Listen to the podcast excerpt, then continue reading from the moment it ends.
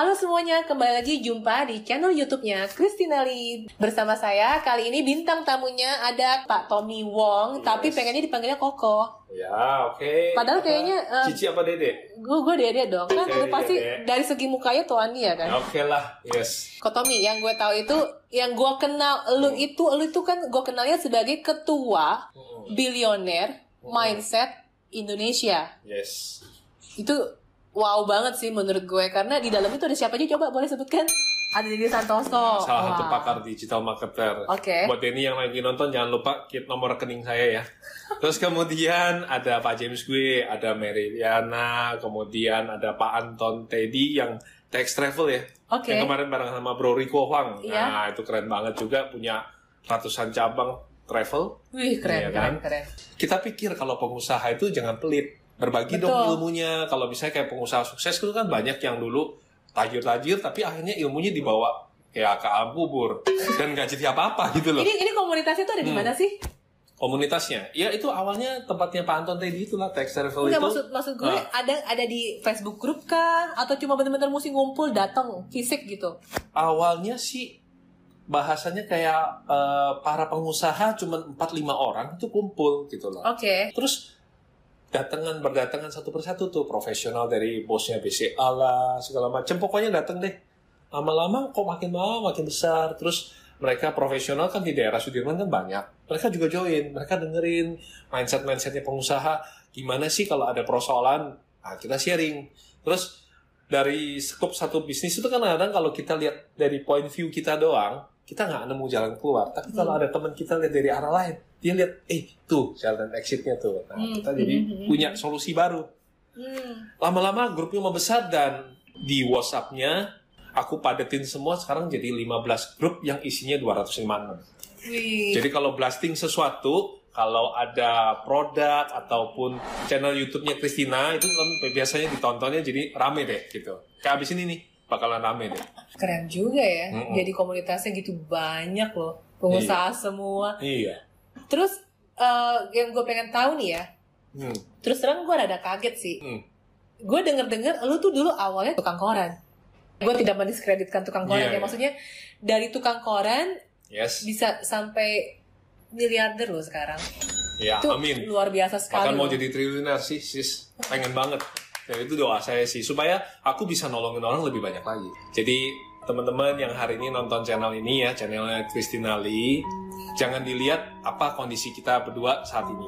Tapi mungkin harus kadang-kadang kita itu mesti terima orang-orang yang diberikan Tuhan mandat ini, mereka backgroundnya seperti apa. Contoh seperti saya, sebenarnya aku lahir keluarganya tajir sih sis. Kakek saya punya hotel dan sebagainya. Cuman resiko kekayaan itu selalu juga terbawa dalam turunannya orang Chinese. Ayahku anak sulungnya lalu ayahku kecelakaan. Nah saya kan sebagai cucu sulung mewarisi kekayaan ini. Tapi perebutan harta. Jadi akhirnya eh, ibu saya jadi gangguan psikologi akhirnya jadi sakit jiwa. Oh iya? Ayah udah meninggal, ibu terusir pulang ke Lampung dan saya harus terjun ke jalanan karena menghindari diri dari uh, mau perencanaan pembunuhan. Jadi aku harus turun ke jalan jalan-jalan. Cuma gara-gara Iya. rebutan warisan. Iya, yes. Jadi rumah saya lampunya udah dimatiin, airnya udah nggak ada. Aku sekolah juga udah istilahnya cuma numpang di ibu kantin nyuci piring. Aku pungutin sisa makanan teman-temanku untuk aku makan bertahan hidup. Jadi aku pikir udah nggak ada pilihan nih. Aku harus terjun ke jalanan, jaga kehormatan. Aku jualan koran juga nggak apa-apa deh. Itu SMP, SMA, kuliah. Hmm, enggak, aku waktu itu SD, umur 8. Jadi aku udah ngerasain banget panasnya, dinginnya malam hari kalau nggak ada ibu itu kayak apa. Jadi beruntung nih buat teman-teman kalau Anda masih punya ayah sama ibu, syukuri aja itu udah nikmat yang paling indah. Jadi jangan tentang uh, kalau aku punya uang, punya sepatu keren atau punya gadget keren itu baru hidup, bukan. Punya ayah sama ibu itu sudah karunia paling indah dalam hidup. Bener banget. Hmm. And then kemudian demi bertahan hidup aku jadi anak jalanan aku nggak bisa langsung jualan koran sih jadi pagi-pagi saya jadi petarung jalanan jadi pokoknya apa pun deh yang demi bisa menyambung hidup dari uang itu aku apa bisa kumpulin jadi aku jadi tukang koran tukang koran kalau setorannya kurang malam hari pulang kalau kurang itu pensil ditancepin ke tanganku, dipatahin, jadi arangnya ada di dalam ini. Tuh mungkin sis masih bisa lihat. Itu ini nggak bisa dikeluarin lagi menurut dokter, Astaga. ya kan? Tapi dari situ aku jadi belajar. Lima jariku ini aku jadi punya satu impian bahwa oke nggak apa-apa hidup gue udah cukup pahit. Kepalang tanggung mendingan aku ketemu ayah. Tapi sebelum ketemu ayah aku mau memastikan bahwa ibuku bisa kembali recovery. Sementara ibuku ada di luar pulau, aku ada di kota eh, Surabaya. Jadi saya berusaha, pokoknya fight deh, bertarung deh. Gitu. Cuman ya bagaimana, namanya juga anak jalanan, kondisi nggak memungkinkan. Akhirnya suatu saat, sehebat-hebatnya aku bertarung, dikeroyok juga akhirnya terkapar kan. Akhirnya aku dibawa pulang ke Lampung. Di Lampung aku jualan korannya udah lebih, kan udah punya modal kecil tuh. Aku bisa jualan di pasar. Koran aku jualnya tentu, nah ini punya nilai lebih. Jadi aku kalau jualan bener kata sister tuh, jangan sampai sembarangan maksain orang kalau jualan, Pak beli dong gitu. Jangan. Kasih nilai lebihnya.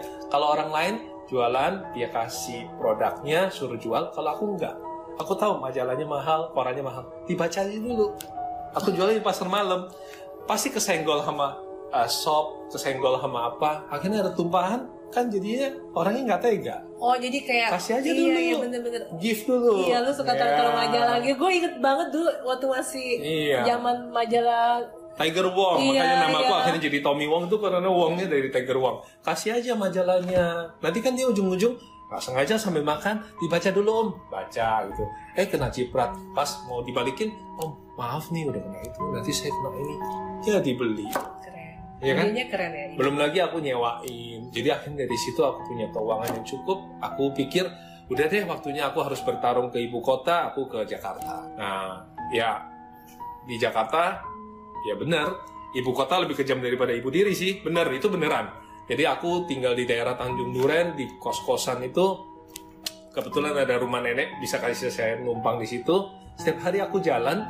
Nah, di situlah aku mikir gini, tiap kali pulang aku lihat wow kondominium taman anggrek keren banget ya kalau aku bisa tinggal di atas kayak gitu kan. Tapi itu sebuah impian. Tapi nggak ada yang salah teman-teman dengan impian itu. Punyalah impian itu seperti jari tengah kita. Ya ini aku nggak mau pointing nih nanti teman-teman kaget lagi. Setinggi mungkin karena kalau anda jatuh pun walaupun bermimpi tinggi itu ke bulan tapi anda terjatuh bisa di awan. Nggak masalah tetap tinggi kan?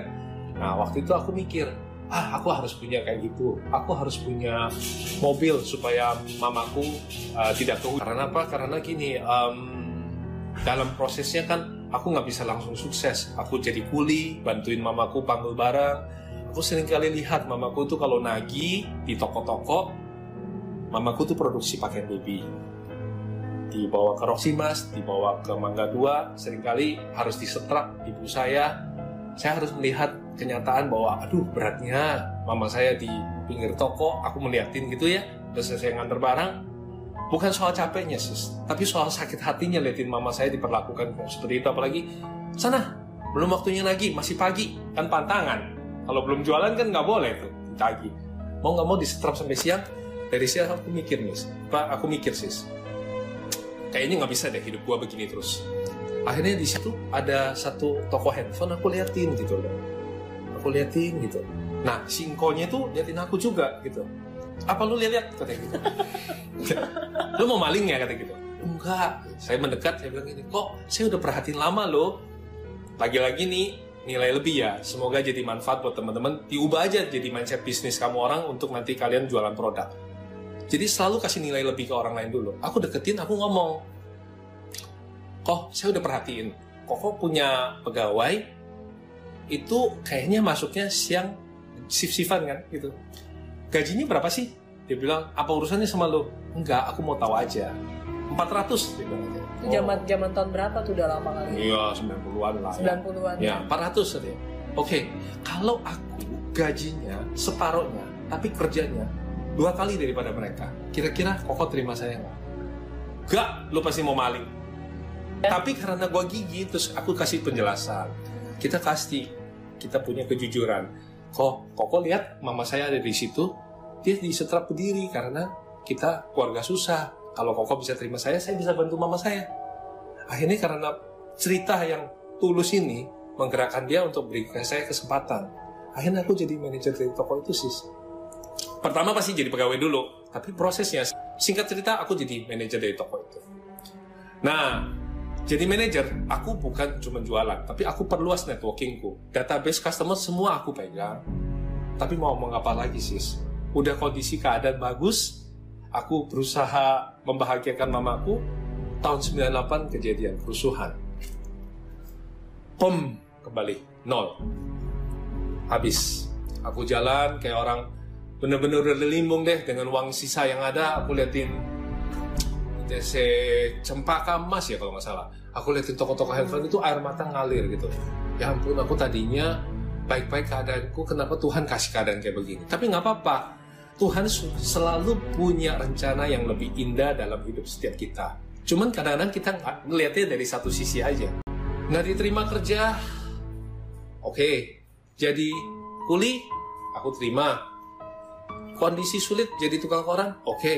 Apa pun aku jalanin tapi kenapa setelah sukses kebandingnya kayak gini ya gitu nggak ada yang salah kan Tunggu bentar, tadi pas lu kerja jadi manajer di toko handphone Hmm. itu, akhirnya lu jadi punya toko sendiri atau gimana? enggak aku kerja aja tapi kan zona nyaman udah digaji Hmm. udah profesional udah aman lah Intinya Bisa. pas udah sampai Hmm. kebakaran, habis, lu juga tabungan juga sama sekali udah habis juga tuh ada, ada kali berapa bulan paling coba bertahan kali ya.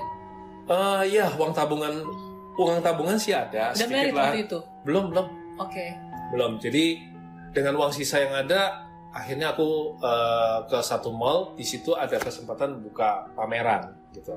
Pameran eh aku lihat kira-kira uangku cukup nih untuk satu bulan doang. Sewa. Sewa bul. lapak gitu. Oke. Heeh. nggak apa-apa deh aku jalanin. Let's try gitu ya.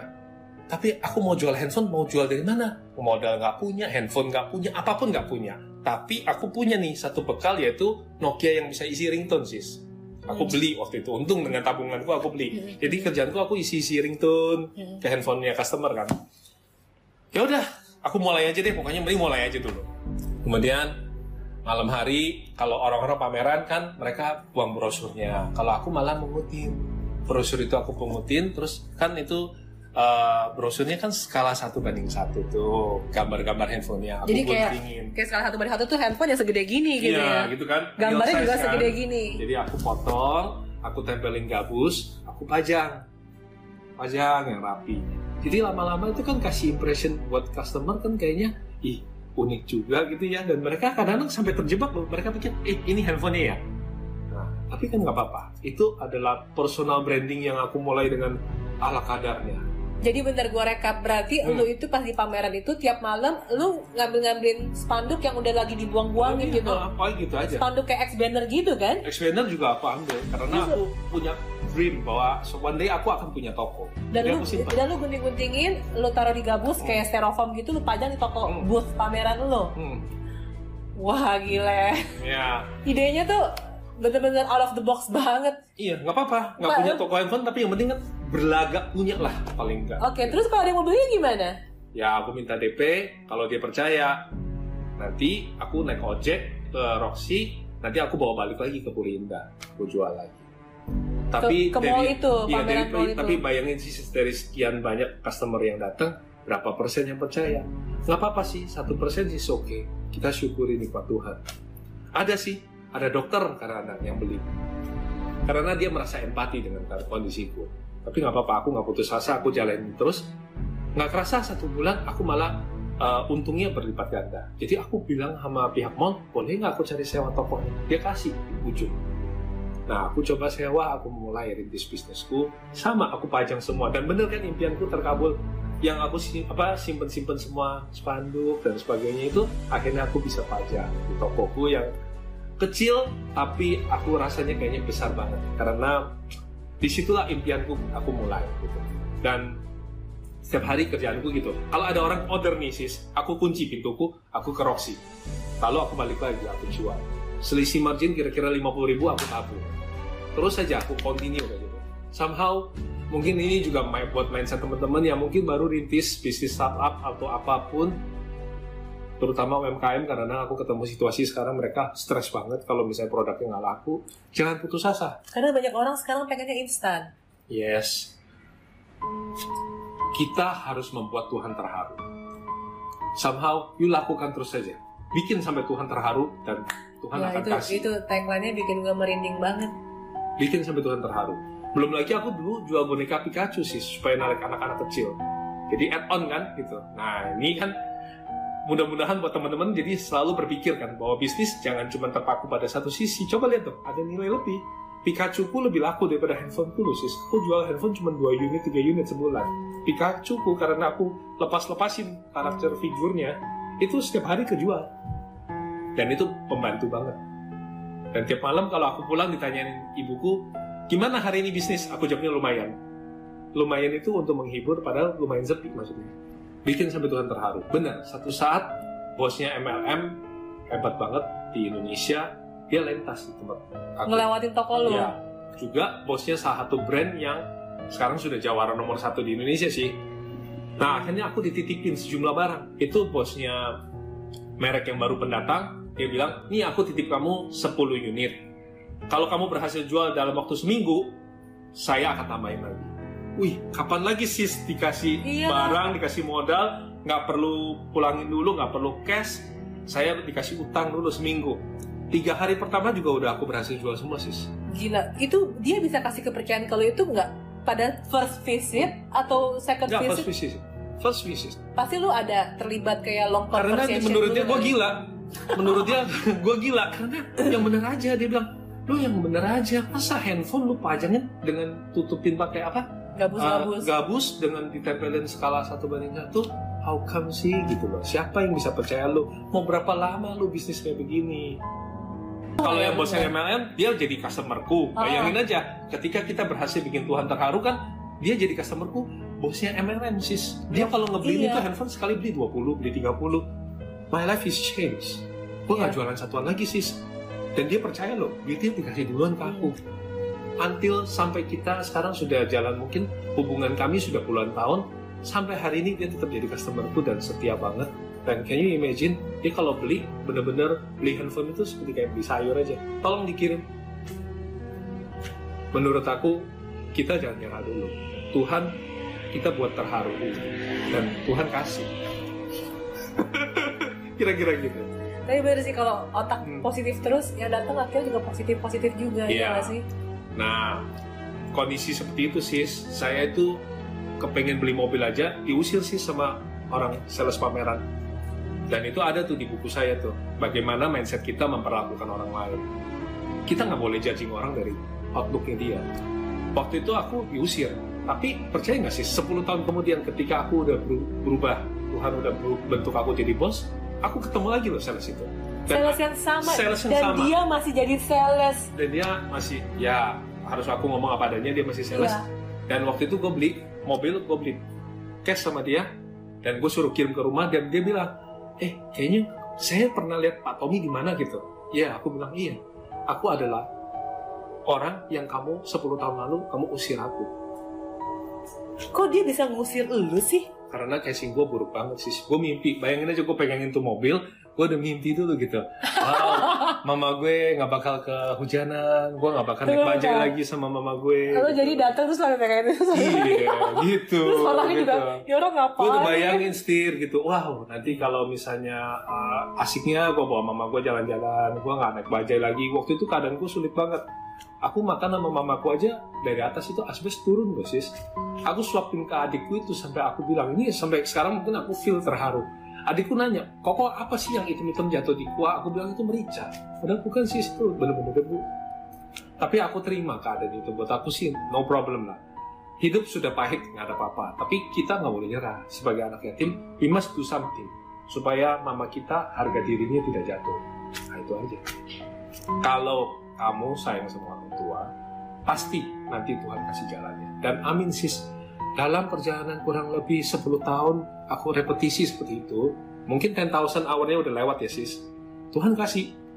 Akhirnya aku menjadi the first lah store-store yang ada mungkin dilihat di mall-mall Pondok Indah di mana-mana. Aku menjadi satu-satunya pemegang brand itu untuk di toko-toko itu. Dan hidupku memang change banget sis. Aku Ya, naik bisnis kelas jadi jangan pernah bilang hidup saya sekarang pahit you belum tahu Tuhan siapin apa yang indah di belakang dari tukang koran aja tangannya dicoblos nggak karu-karuan bisa berubah jadi seorang orang yang naik bisnis kelas.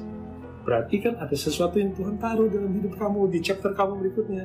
Yang paling penting adalah kamu jaga dirimu, punya mindset yang baik, Dan yakin. Iya. Karena bagi aku gini sis, selama dalam hidup ini kita tidak merugikan orang lain, tidak mencelakai orang lain, kita itu gak kehilangan apa pun. Even kita nggak punya uang, kita itu nggak punya, nggak nggak kerugian apa pun. Kita itu nggak kekurangan. Asal memang kamu itu hidup jangan celakai orang lain, jangan rugiin orang lain. Itu sih buat aku. Gue juga diajarinya prinsipnya gitu sih. Kalau lo belum bisa berbuat baik sama orang, setidaknya lo jangan jahatin orang deh. Iya. Dan itu bener banget. Oh iya sis, balik lagi di posisi yang aku dulu bilang aku nunjuk itu, itu akhirnya aku berhasil beli penthouse di apartemen itu, aku berhasil beli. Dan di ketinggian seperti itu aku bisa melihat kota Jakarta yang indah. Cuman nggak tahu kenapa pada saat itu pula lah dengan mobil sport yang aku punya, dengan mobil mewah yang aku punya, dengan kehidupan yang berkelimpahan, aku merasa ada satu sisi dalam hati yang hampa aku nggak tahu kenapa rasa itu datang. Jadi aku sering kali bawanya kalau pas di balkon natap langit selesai doa, bawanya pengen terjun aja gitu kayaknya. Ah udahlah ternyata hidup gue is about orang-orang lihat gue cuma tentang duit aja gitu loh. Dan I think is done gitu. Hidup gue untuk cari uang, pride udah dapat semua. Mau ngapain lagi hidup gue nggak ada arti gitu. Karena pikirannya tentang money money money terus. Aku benar-benar terobsesi sih untuk cari uang pagi siang malam bahkan aku nggak tidur hanya untuk mengumpulkan pundi-pundi. It's about money, money, money, money. Buat teman-teman yang sekarang mungkin aku benar-benar sharing di tempat Kristina Lee ini, aku ingin sampaikan kepada teman-teman, jangan terlalu terpaku kepada yang namanya uang. Karena hamba uang itu tetap aja, uang nggak ada dosanya. Tapi kalau kita jadi hambanya uang, itu yang berat. Jadi kondisi itu membuat aku pengen terjun, benar, Tuhan kabulkan. Tuhan kabulkan sis. Terjun dalam arti Ya, dibalikin kalau ke secara- titik nol lagi. Ya kalau namanya terjun kan berarti ke bawah sis. Oh Iya kan? Tapi Tuhan kabulkan. Kabulkan gimana? Aku waktu itu udah benar kata sister bilang. Karena pengusaha kan selalu mikirin one step ahead. Kira-kira bisnisku kayak gini, nanti muncul kompetitor nggak? Waktu itu aku udah dengerin tentang online-online. Bicara online sih aku punya pengalaman pahit sis. Jadi setelah bisnisku sukses, aku udah naik bisnis kelas, mancanegara aku udah jalanin. Lalu karena aku nggak punya, aku nggak mau belajar. Aku juga tipenya ngebosi banget. Jadi aku percaya sama orang yang bidang online. Jadi handphone-handphoneku aku kasih sama dia. Diputarlah sama dia. Tapi sekaligus disikat juga sis.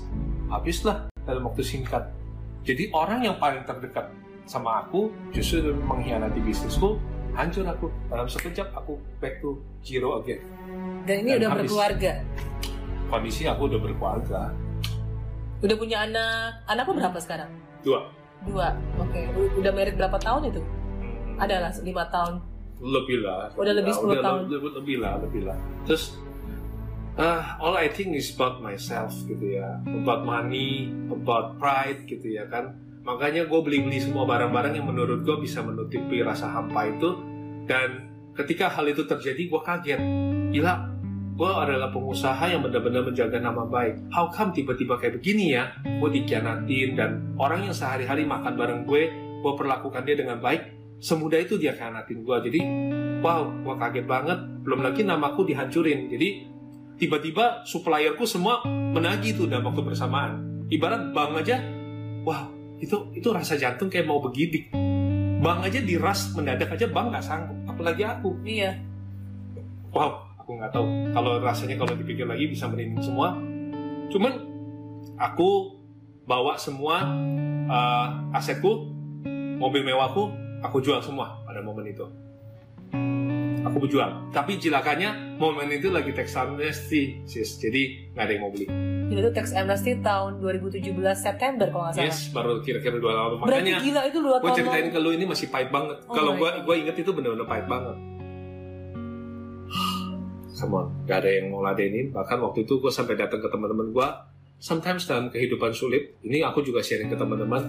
Jangan pernah menjudging orang dalam artian kalau orang susah datang ke kita, dia cuma mau minta uang kita. Belum tentu juga.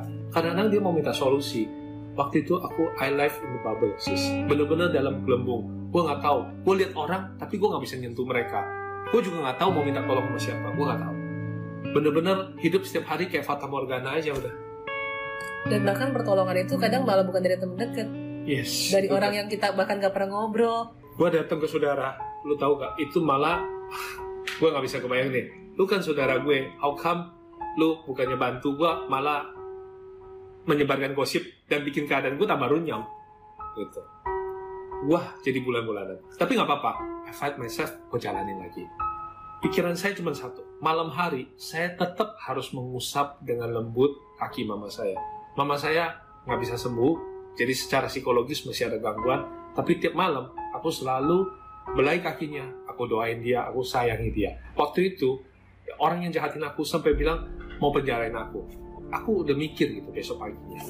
Wah. Dia yang jahatin lu kok mau penjara lu, jadi lu kayak memang dia mau, memang memang mau dihancurin. Memang memang bisnisku mau dihancurin. Karena aku termasuk salah satu orang yang ibaratnya tanda kutip punya pengaruh yang cukup besar lah gitu loh. Dan bisnis ini kan namanya bisnis kan pasti ada kompetisi biasa lah sis cuman gue nggak nyangka aja orang yang paling gue udah anggap kayak family sendiri makannya bareng gue justru adalah orang tusuk kita paling parah. Tiga tahun dia udah merancangkan itu semua gue tahu kacau banget kan?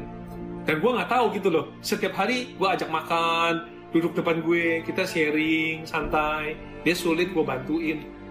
Mana gue sangka ternyata yang paling gampang dia kan tahu titik kelemahan kita gitu. Makanya teman-teman juga kalau bisnis harus dikontrol. Jangan semuanya percayain orang tanpa kita kontrolin. Nggak bisa juga kayak gitu.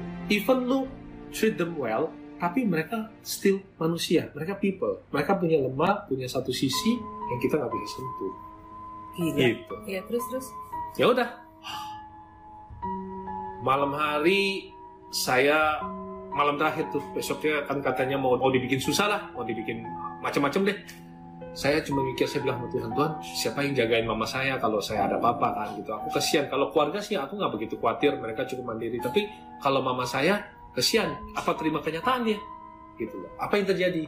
Tapi gitulah kalau doanya anak berbakti Tuhan lindungin. Jadi suddenly malam itu aku udah berserah gitu loh. Tanganku aku angkat dua ke atas. Aku bilang Tuhan kalau memang namaku mau dihancurin ya nggak apa-apa. Tapi mendingan lu ambil aja nyawa gue ambil aja. Gue nggak mau lagi hidup. Selesai I'm done. Gitu loh. Dan gue udah pamit sama keluarga. Gue bilang kalau gue pass away kalian punya asuransi yang cukup untuk hidup dan I'm finished gitu. Lu, lu tuh udah kayak lu udah stresnya stres parah ya. parah. Dan darah itu keluar sih dari hidung. Banyak banget darah Itu itu keluar. stres banget. iya stres banget. Tapi lu masih punya tempat tinggal di saat itu kan? Di samping gue tapi gue jual sis. Tempat tinggal satu-satu yang pun harus gue jual. Iya gue harus Anjir. jual sis. Gue harus jual. Jadi gue gue nggak kepikir sis waktu itu. Gue udah bingung gitu. How come gitu loh kondisi seperti ini kan suddenly. Dan ya akhirnya mungkin darah atau apa yang jelas aku pingsan. Dan jam 4 pagi ada suara kenceng banget Ini lu masih kondisi di rumah atau di rumah sakit? di rumah di rumah. Oke. dan itu darah itu di pinggir tuh semua. Dan suara gede banget aku bangun dia bangunin aku gitu suara itu. Bangun. Kalau aku mau ambil nyawamu aku udah ambil. Kamu jangan perintahkan aku untuk ambil nyawamu. Wah aku kaget.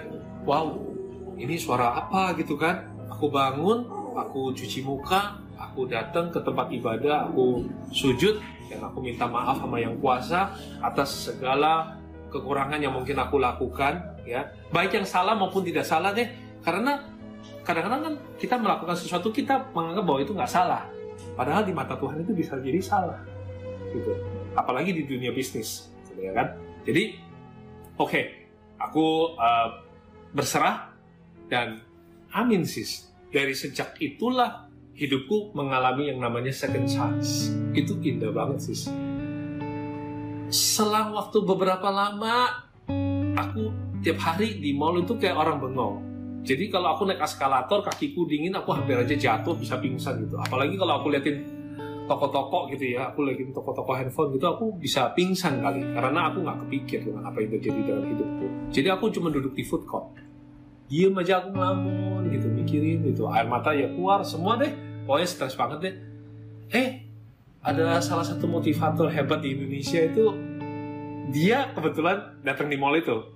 Dan dia nyamperin aku di food court dia motivator yang hebat dan dia datengin aku. Dia bilang eh Kotomi apa kabarnya? Lama banget gak ketemu Kotomi gitu loh dan dia duduk terus suddenly kita terdiam gitu ya. Ini vibrasi mungkin ya sis gitu. Kayak hari ini kan kita ketemu saya rasa Tuhan juga mempertemukan lah gitu ya. Nah dia itu tiba-tiba dia cerita kondisi dia terus dia keluarin air mata.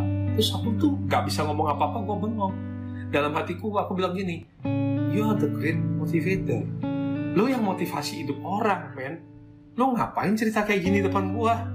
Dan gue liatin air mata dia begitu mengalir gue kesian empati dalam hidup gue wow Tuhan aku bilang ternyata ada yang kondisi lebih berat gitu loh.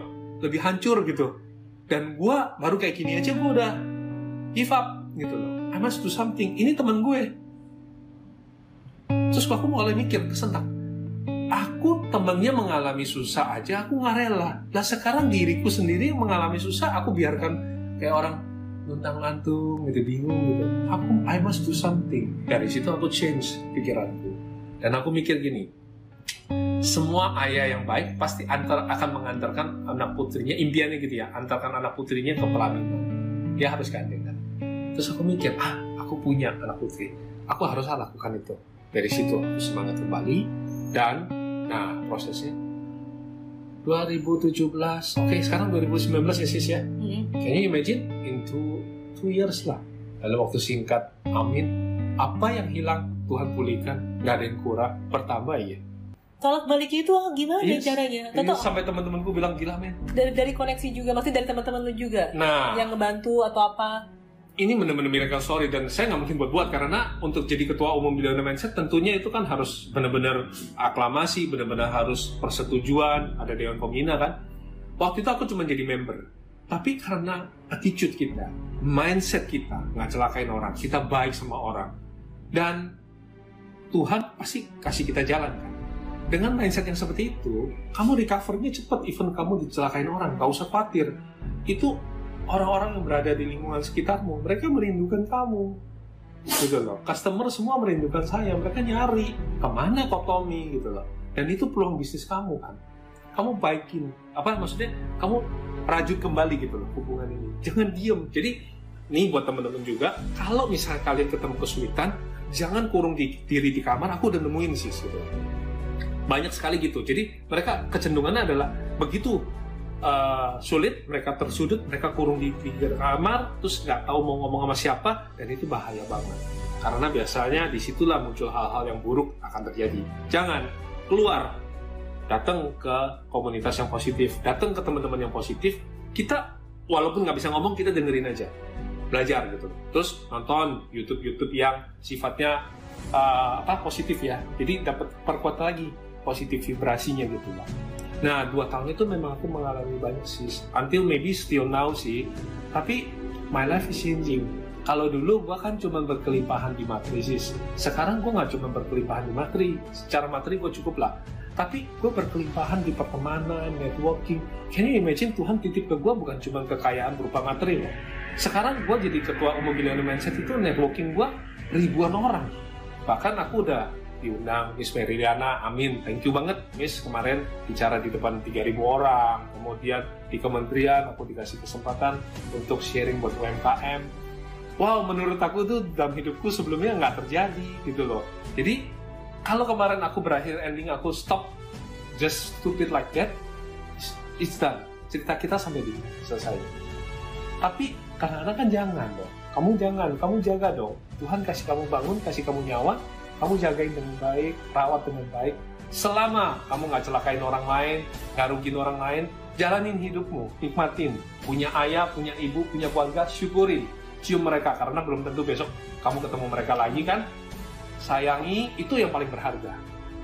Lalu kemudian mengenai uang, uang akan datang dengan sendirinya kalau kita mau usaha. Cuman jangan ter eh, apa ya maksudnya sampai kita itu mindsetnya cuma tahu disebut money money money money itu jangan gitu loh. Itu membuat kamu juga kalau nanti jualan jadi nggak nggak- nggak bagus sih. Perspektifnya jadi cuma mau mendik orang kan, bukan kamu give something.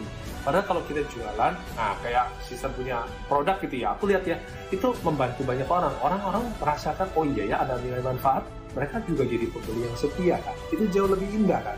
Nah buat aku sih,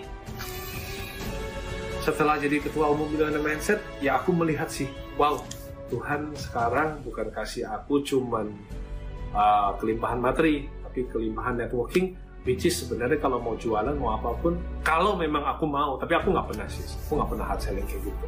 Aku malah jagain aku tolongin orang-orang. Malah sekarang teman-teman buka buka usaha makanan buka apa aku datang. Aku uh, support mereka aku dukung mereka mereka bagus gimana aku ceritain.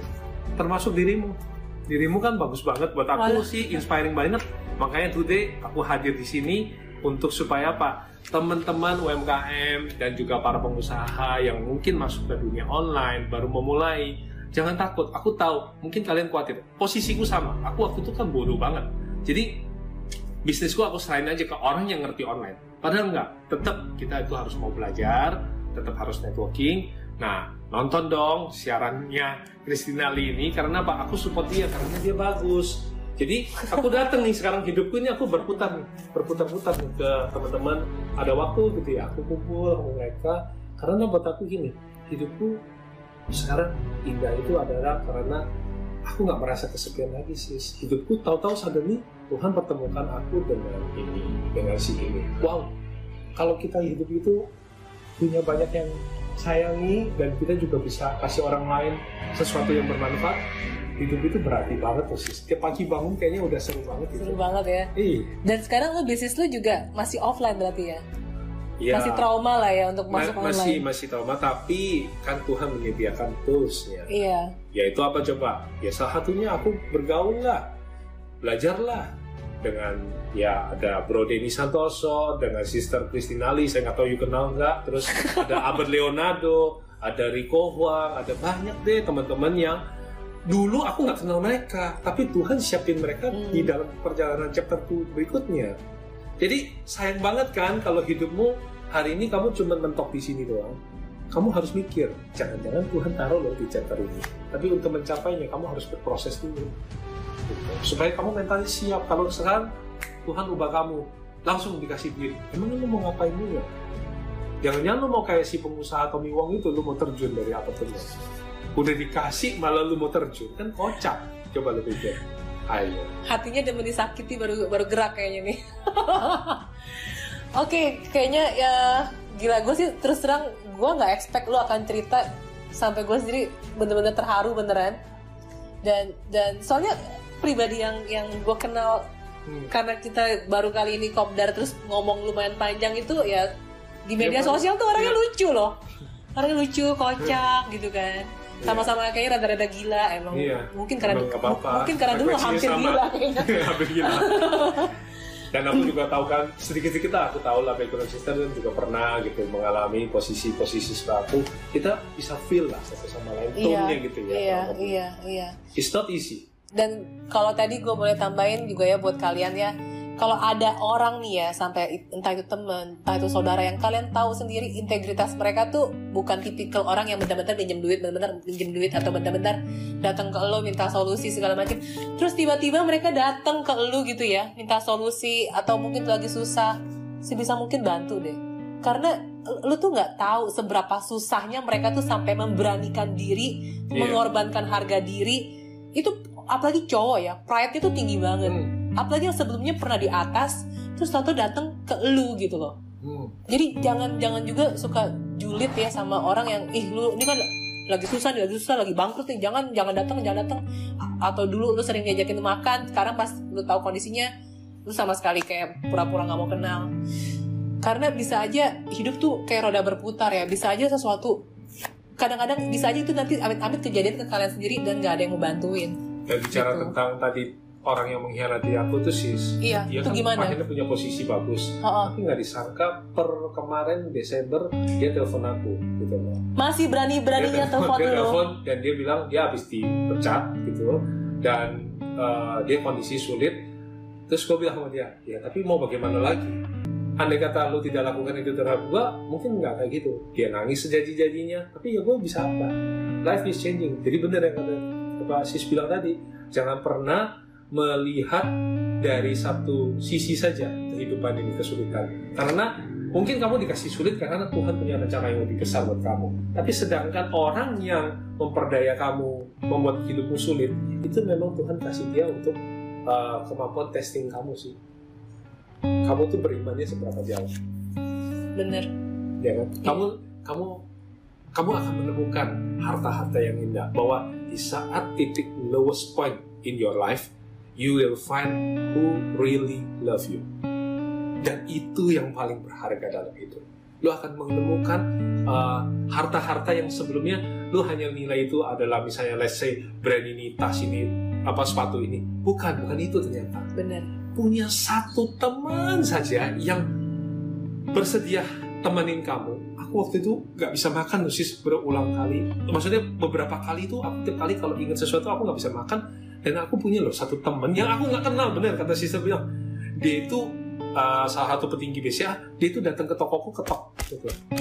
Ketok uh, ruanganku bawain aku makanan bilang Tom makan Tom. Aku dalam hati gini walaupun aku nggak mau makan dan aku tahu dia itu orangnya pelit banget. Hidupnya tuh sebenarnya pelit banget tapi dia bisa beliin aku makanan dia kasih aku I cannot forget it in my life. You are my brothers gue nggak bisa makan. Gue tusuk itu makanan gue sopin ke dalam mulut gue bilang I have to eat it. Karena inilah yang namanya Tuhan kirim cinta kepada gue untuk melihat siapa yang sesungguhnya mencintai gue dalam hidup.